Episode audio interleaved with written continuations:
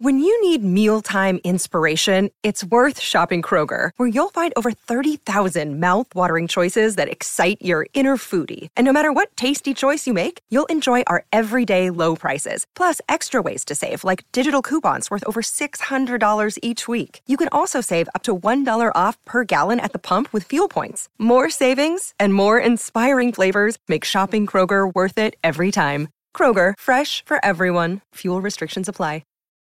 It's the most anticipated WNBA season in history. And you know what that means. Court is back in session. Welcome to Queens of the Court, an Audacy original podcast. I'm your girl, Sheryl Swoopes. And I'm Jordan Robinson. All WNBA season long, we'll be bringing you interviews with star athletes, analysis on your favorite teams, and lots of hot takes. Order, order in the court. Follow and listen to Queens of the Court on the free Audacy app or wherever you get your podcasts. All right, Bryan. We hoped we would have an update on Shaq Leonard. We knew he'd be at AT&T Stadium this weekend, this Yes. upcoming weekend. We just didn't know who he'd be with. And as it turns out, it is the Philadelphia Eagles. That's the direction he decided to go. And it's interesting. We had Jerry Jones on 105.3 The Fan on Tuesday morning.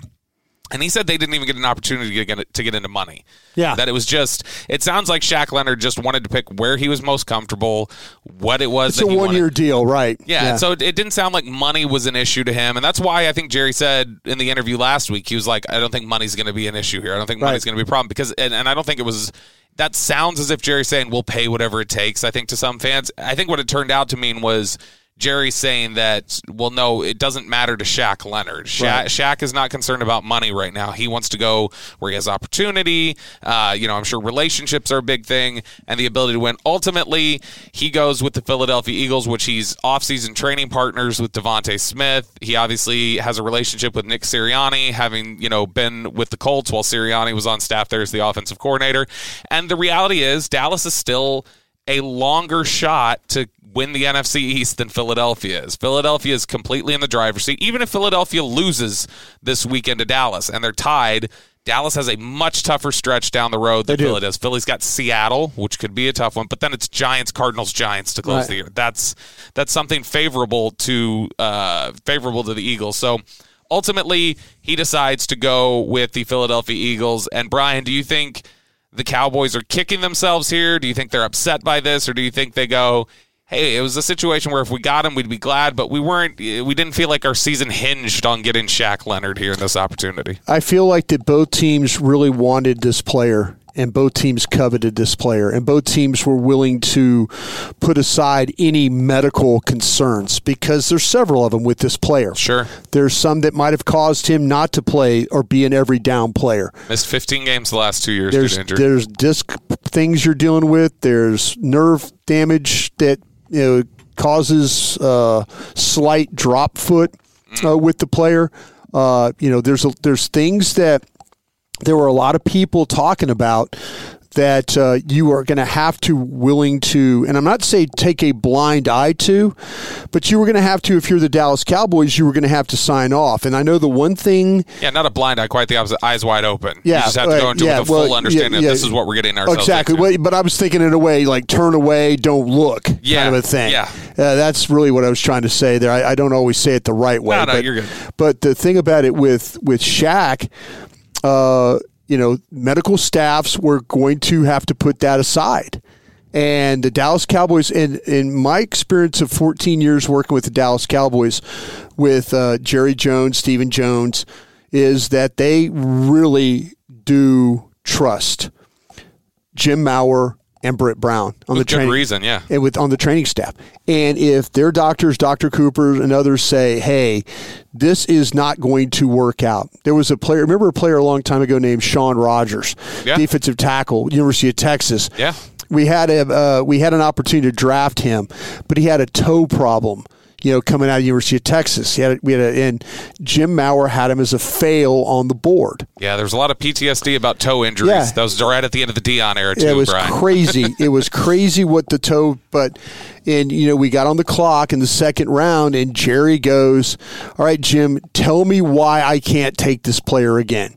He just wanted to remind himself, and you know Shaun Rogers ended up having a pretty decent career. He was a good player. you know and so but it's the same thing with us in green bay with larry allen Doctors say, oh, well, he has a, a rotator cuff problem. He's, you know, we probably were going to fail him on this physical. And then every time we played the Cowboys, Ron Wolf, the general manager, would go remind the doctors, see that number is 73? He is going to kill us today. He is the guy we failed. So, but these doctors, these trainers, they carry big sticks. Yeah. And they were willing to sign off on this one and, and, and to try and get a player. So there was a there was a commitment to doing this. I don't think the Cowboys have anything to be ashamed of or embarrassed by, or people pointing the finger at Jerry Jones that they didn't get it done. Now, people might point the finger and say, well, if you wanted the player, why didn't you just put a claim in? They weren't going to claim that contract. No. They just weren't going to claim Nobody it. was. The rest of the league passed on it too. Yeah, nobody was going to claim the contract. And if you want to blame the Cowboys for something, of how bad they wanted the player, uh, then you know claiming would have been an opportunity. But that contract made it prohibitive for them to do that. Yeah, and look, I think that the reality is when he came into the facility, uh, I think if you talk to people around the Cowboys, they were like, okay, it, it's not a mystery to us why he's no longer in Indianapolis. Like, I think that it's. Do you think it's- that maybe it's like when they worked him out? It wasn't. A, it was maybe a poor workout. I, I think I think they felt like there was that that he was more limited in his movement ability than than it appeared on tape than what they'd seen on tape. Yeah. I, think that that was just a, and I think they were still willing to go that direction. I think they wanted him, but I also think they thought, all right, this guy is not.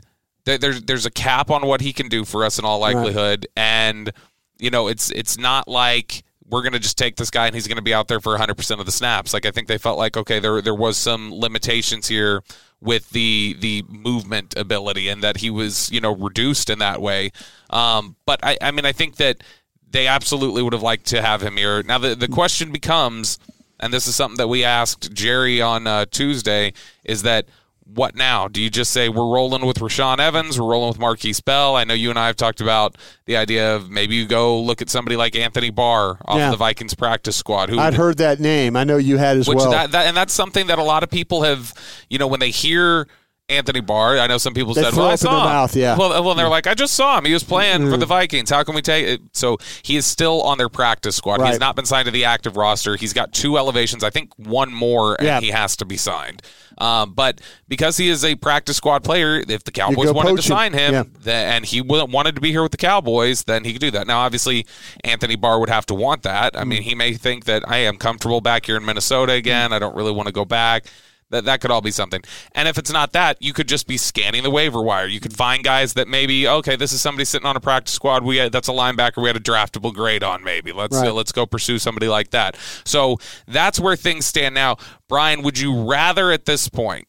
Knowing what you saw from Anthony Barr last year, and I've not watched tape of him Play yet on. this year. Play on. Would you just ra- you'd rather Yeah, roll with the guys you on. have? Just play on. Yeah. What did you see from Barr last year that was off-putting? I didn't like the fact to me that it seemed like that there were times where he doesn't have that quickness that he once had. He's always been a big guy, ability to rush the passer and all that. Yeah. But I felt like the, he was a little bit of a step slow. I He's felt been in the league a decade now. yeah, and I didn't feel like he particularly read the scheme or blocks that well. For a veteran player, there were times where he was almost like he was guessing or he got caught out of position. Yeah. And I don't think he did anything that particularly helped Damone Clark in his game. You know, maybe Clark was trying to kind of find his way last year. And I was thinking of Barr being a veteran player when he was asked to do things in, specifically in the scheme. You expected more from I him. expected a lot more. Maybe I expected the guy that played five, six years ago. But, I, But, I mean, some of that stuff you're talking about there, that's not even the, the guy five. That, that's Yeah. some stuff that hey, you should be able to help Damone Clark Right. line up correctly. You Right. should be able to, to like read the scheme, do what read, Van Der yeah, Esch yeah, did for yeah, him. exactly, Yeah, exactly. absolutely. And I, I think that that's reasonable. Now, let's take a look real quick at what the Cowboys do have at linebacker. Like we've already said, they've got Clark there, who has uh, played consistently this season. He has become their primary linebacker uh, with the injury to Leighton Vander Esch and the uh, you know the Micah Parsons pass rushing angle. They've turned Markquese Bell into a hybrid linebacker. See, that's why I wanted Leonard because I felt like I could put Leonard at linebacker and do other things to even help the defense more with Bell. yeah, and, and Because Bell, I don't very particularly, flexible. I don't feel like the safety group is playing particularly well, and They're I not. know I took a lot of a lot of uh, you know a lot of you know what for that you know my thought about that. But that's fair. With, with Hooker and those guys, but I kind of felt like that maybe even Bell, there's other things that you could do with him potentially, whether it's tight end coverage, spy coverage. Oh, they they Yeah. viewed they viewed him when he got here. They viewed him as a a Kearse starter kit, Right, And right. so and, and Kearse is asked to do a lot more than just line up as a linebacker. So Yeah, that, I- that's I- absolutely the case. I just don't feel like that, uh, that that they're getting absolutely the.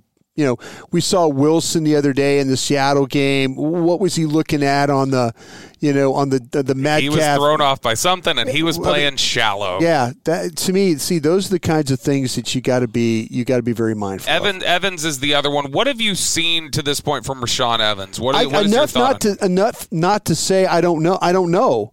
You know, I mean, I, he hasn't been a black hole. I, I mean, look, I like, I, I so I, I'm curious because I don't recall. I, I don't think I, I had seen this on. t- How did he get one on one 40 yards down the field with Tyler Lockett in the last game? That's uh, Was that was that matchup from Too deep, Seattle? yeah. Seattle just had, yeah. had Some, it. you know, we play that. Sometimes you you get that. They remember the old Tampa two look where Yeah. the Mike Backer carries the in, the first inside guy. And they and they hit it on that, so he did the best he could. That that that's a hard. That's hard- not fair to ask of any No, that, that's a, that's a that's a hard coverage to have to deal with. I mean, we've seen guys do it. I've seen Leighton Vander Esch and others carry, you know, carry, uh, you know, guys down. I mean, uh, Derrick Brooks and those guys back in the day with Tampa. Those are the guys that could really, you know, carry. But uh, but Evans got caught in a very very bad situation. If, if I were to, to just on a scale of one to ten, we'll we'll go through these three linebackers. I'm just curious your your confidence level in them. Markquese Bell, scale of one to ten. What's your confidence level? I think now? I think he's an eight for sure. very good. Rashaan Evans, I think he's probably, and I said it. I don't just know. a five because you don't know. I, I think it's more like somewhere between a three and a five. I admit four would be, but closer to probably three. And then the guy that I, I think a lot of people don't have a good beat on right now because they feel like, oh, I see him make plays. And then other times he looks lost. Damone Clark. Where I, you I think I think Clark is your five because you're very you're at, you're very much right about some days you see I. I Maybe I maybe because he's an LSU kid, I thought so much more of him. I thought last year, I do think that he's trying to learn, and I think he misses Vander Esch. I think Yeah. Vander Esch helped him. Vander Esch could cover up for things if there was a mistake for Clark. Yeah. So well, I I- mean, uh, Clark has the athleticism. He- he's one he of the fast, He's one of the faster players on the team. Yeah. He's not. He did, he's not a, a contact averse guy, but yeah, he's he's definitely. It's not even the stuff of lining up in the right spot. I mean, that's part of it, but then also it's just the read and react. Like there, Right. there are times where he just doesn't see it right. No. and and uh, is that something that you think is just it's his nature? He doesn't see things well, or do you think that's a function of he's a young player and eventually you you believe that will come around? I want to believe it's a young player and he'll come around. That that's my story, and I'll stick with it. That's not bad. All right, so that's the Cowboys linebacker situation right there. They lose out on Shaq Leonard. Uh, we'll see if they pursue a player like Anthony Barr or uh, how they choose to rectify things. It may just be to run things back with their current linebacker group. You're listening to the Love the Star podcast. The Love the Star is an Audacy podcast. You can find it on the Audacy app or wherever you get your podcasts.